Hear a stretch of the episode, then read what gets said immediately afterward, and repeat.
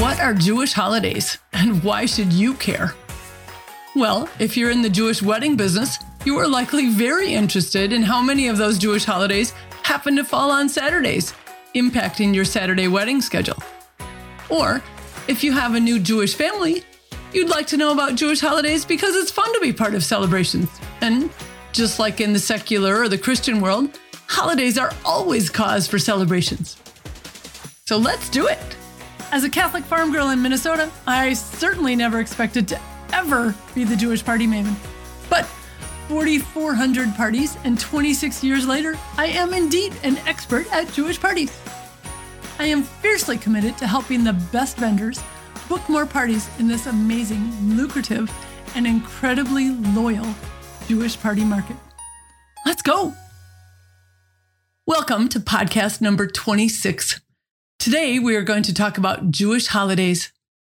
In the United States, this is the year 2021, and our calendar starts with New Year's Day on January 1st and runs through December 31st. The Jewish calendar, however, is lunisolar, meaning it's based on the natural cycles of the moon, lunar, and the sun, solar. So a lunisolar calendar. Today, July 21st, 2021, is actually the 12th day in the month of Av, 5781 in the Jewish calendar. How do you like that? So the holidays follow that same cycle. So if you follow a secular calendar, you'll find that the Jewish holiday dates change every year, and they vary by as much as five weeks from year to year.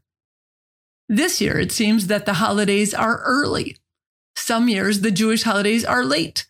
You'll find people Googling all the time when is Hanukkah this year? When is Rosh Hashanah this year?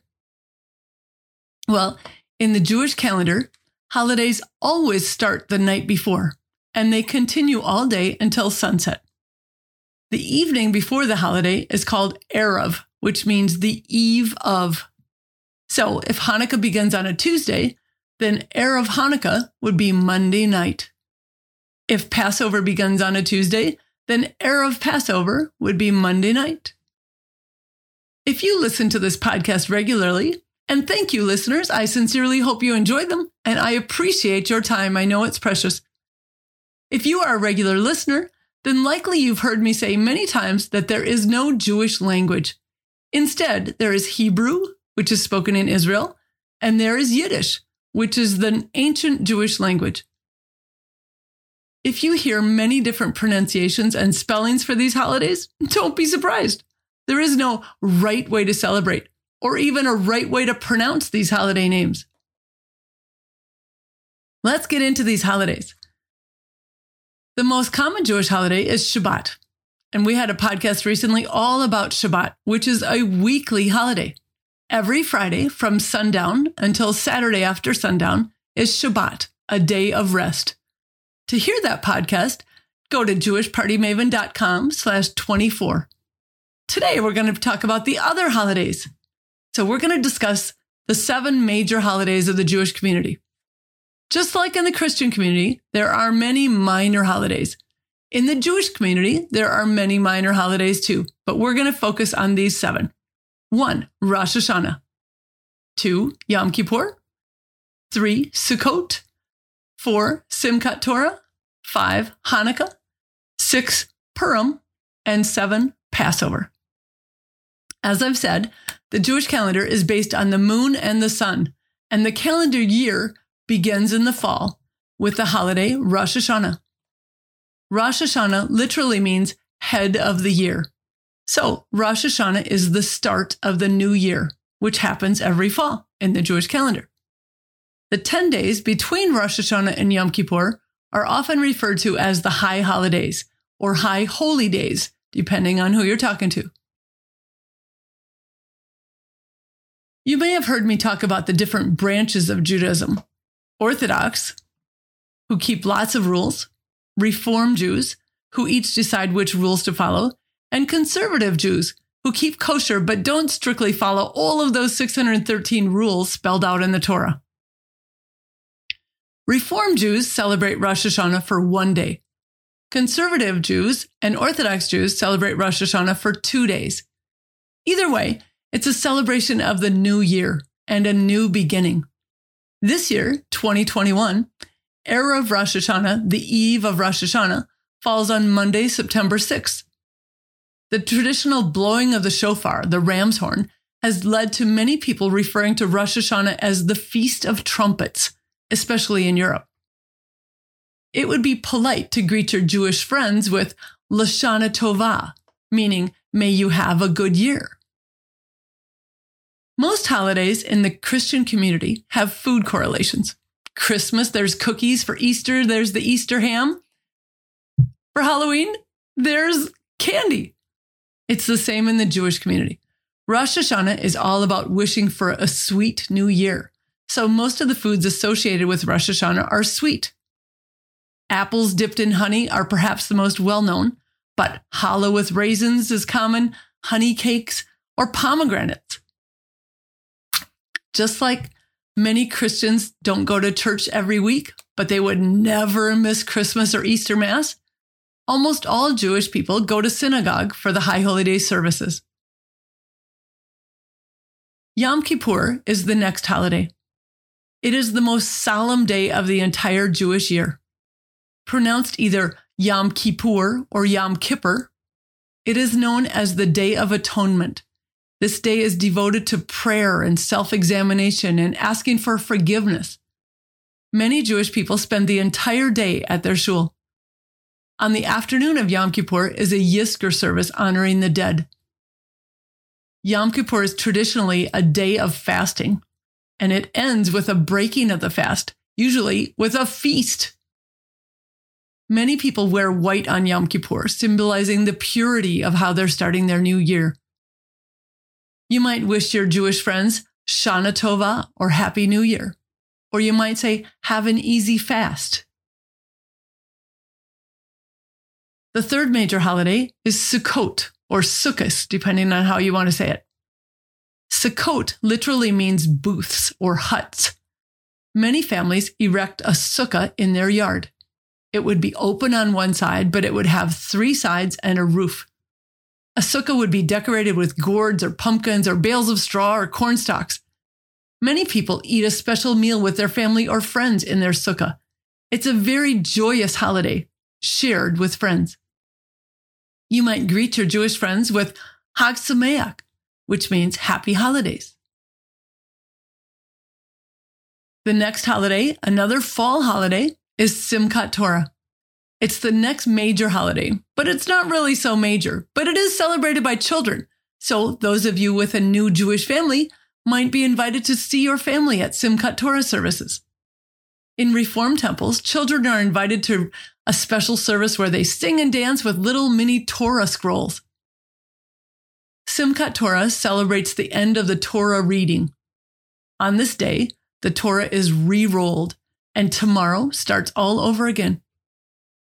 There is no special food associated with Simchat Torah, but many temples use donuts and cider or other harvest type foods.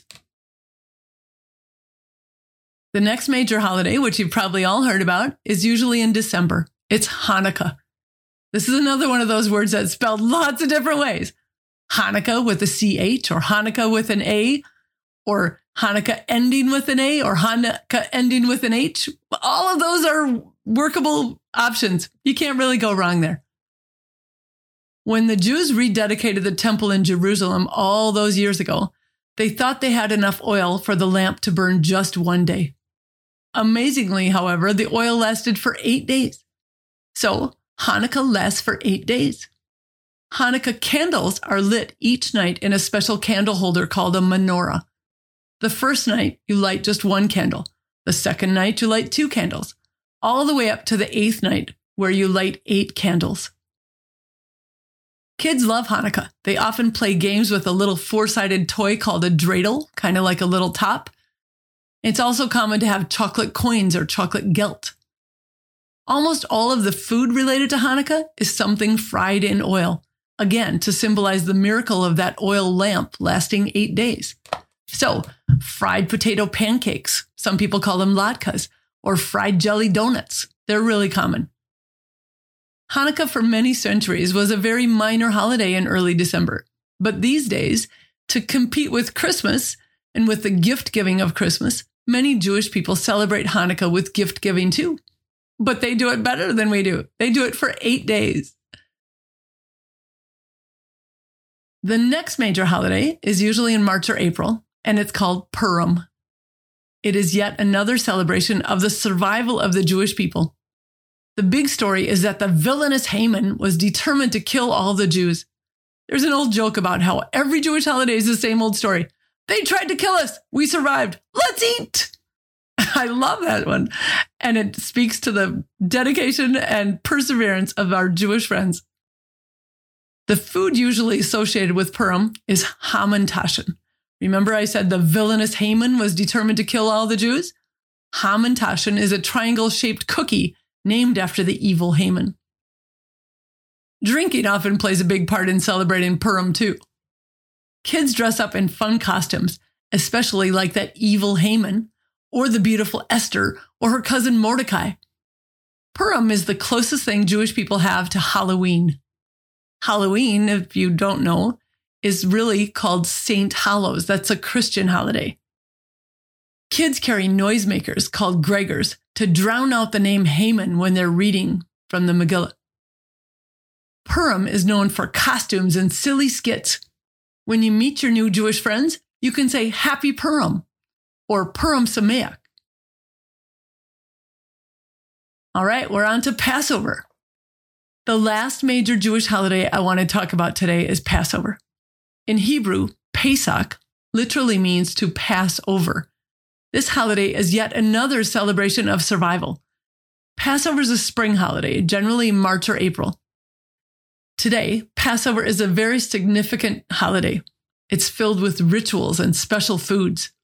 The biggest rule of Passover is that Jewish people should not consume any leavened bread during Passover. Back 3,000 years ago, the Jews escaped from Israel. They took off in such a hurry that their bread did not have time to rise. So today, Jews across the world honor that time by not eating leavened bread, anything that's risen with yeast. They are forbidden from eating anything with yeast. That includes breads or grains or beer. As you know, beer is fermented, made with the yeast. The most commonly known food during Passover is called matzah, which is basically a big flat cracker. It is not leavened, not raised bread. I have a crazy story for you on that one. When I first moved to West Bloomfield, Michigan, some 34 years ago, West Bloomfield at that time was a very heavily populated Jewish community. I didn't understand anything about Passover. The local band director asked me to pick a date for their pizza fundraiser. I chose a Thursday in the spring and thought that'll work. The band showed up. Bunch of people showed up, but nobody ordered any food. well, silly me. It was during Passover. I chose a date during Passover. It was a huge failure as a fundraiser, all because I did not understand the traditions and customs of my audience. As a vendor, you should understand that likely there won't be any parties during the eight days of Passover because of these special food requirements. If you have a new Jewish family, you should understand that your Jewish grandchildren will not be coming over for pizza during Passover. If you have a new Jewish family, perhaps you'll get to experience a traditional Passover Seder. A Seder is a meal filled with ritual and prayer. It involves a bunch of special food. There's matzah, there's horseradish, there's haroset, there's parsley, there's salt water, grape juice, and quite often there's a lamb shank. This is a meal filled with rituals and prayers from a special book called a Haggadah. There are special games for the children where they hide a prize. I'll have a whole podcast on Passover this spring. But for now, that's it. These are the major Jewish holidays in a year. Lots of rituals, lots of meaningful family times, lots of celebrations for the children. What holidays or life cycles would you like to learn more about? Send me an email to pat at Jewish Party Maven or sign up to take one of my classes where we go into much more depth. We are here for you. Thank you for listening. We hope you tune in next week and every week where we keep learning. We've got some new cheat sheets coming out about these Jewish holidays. Go to my website, jewishpartymaven.com. We've got a new cheat sheet for you coming out about the Jewish holidays. See you next week. Thanks for listening.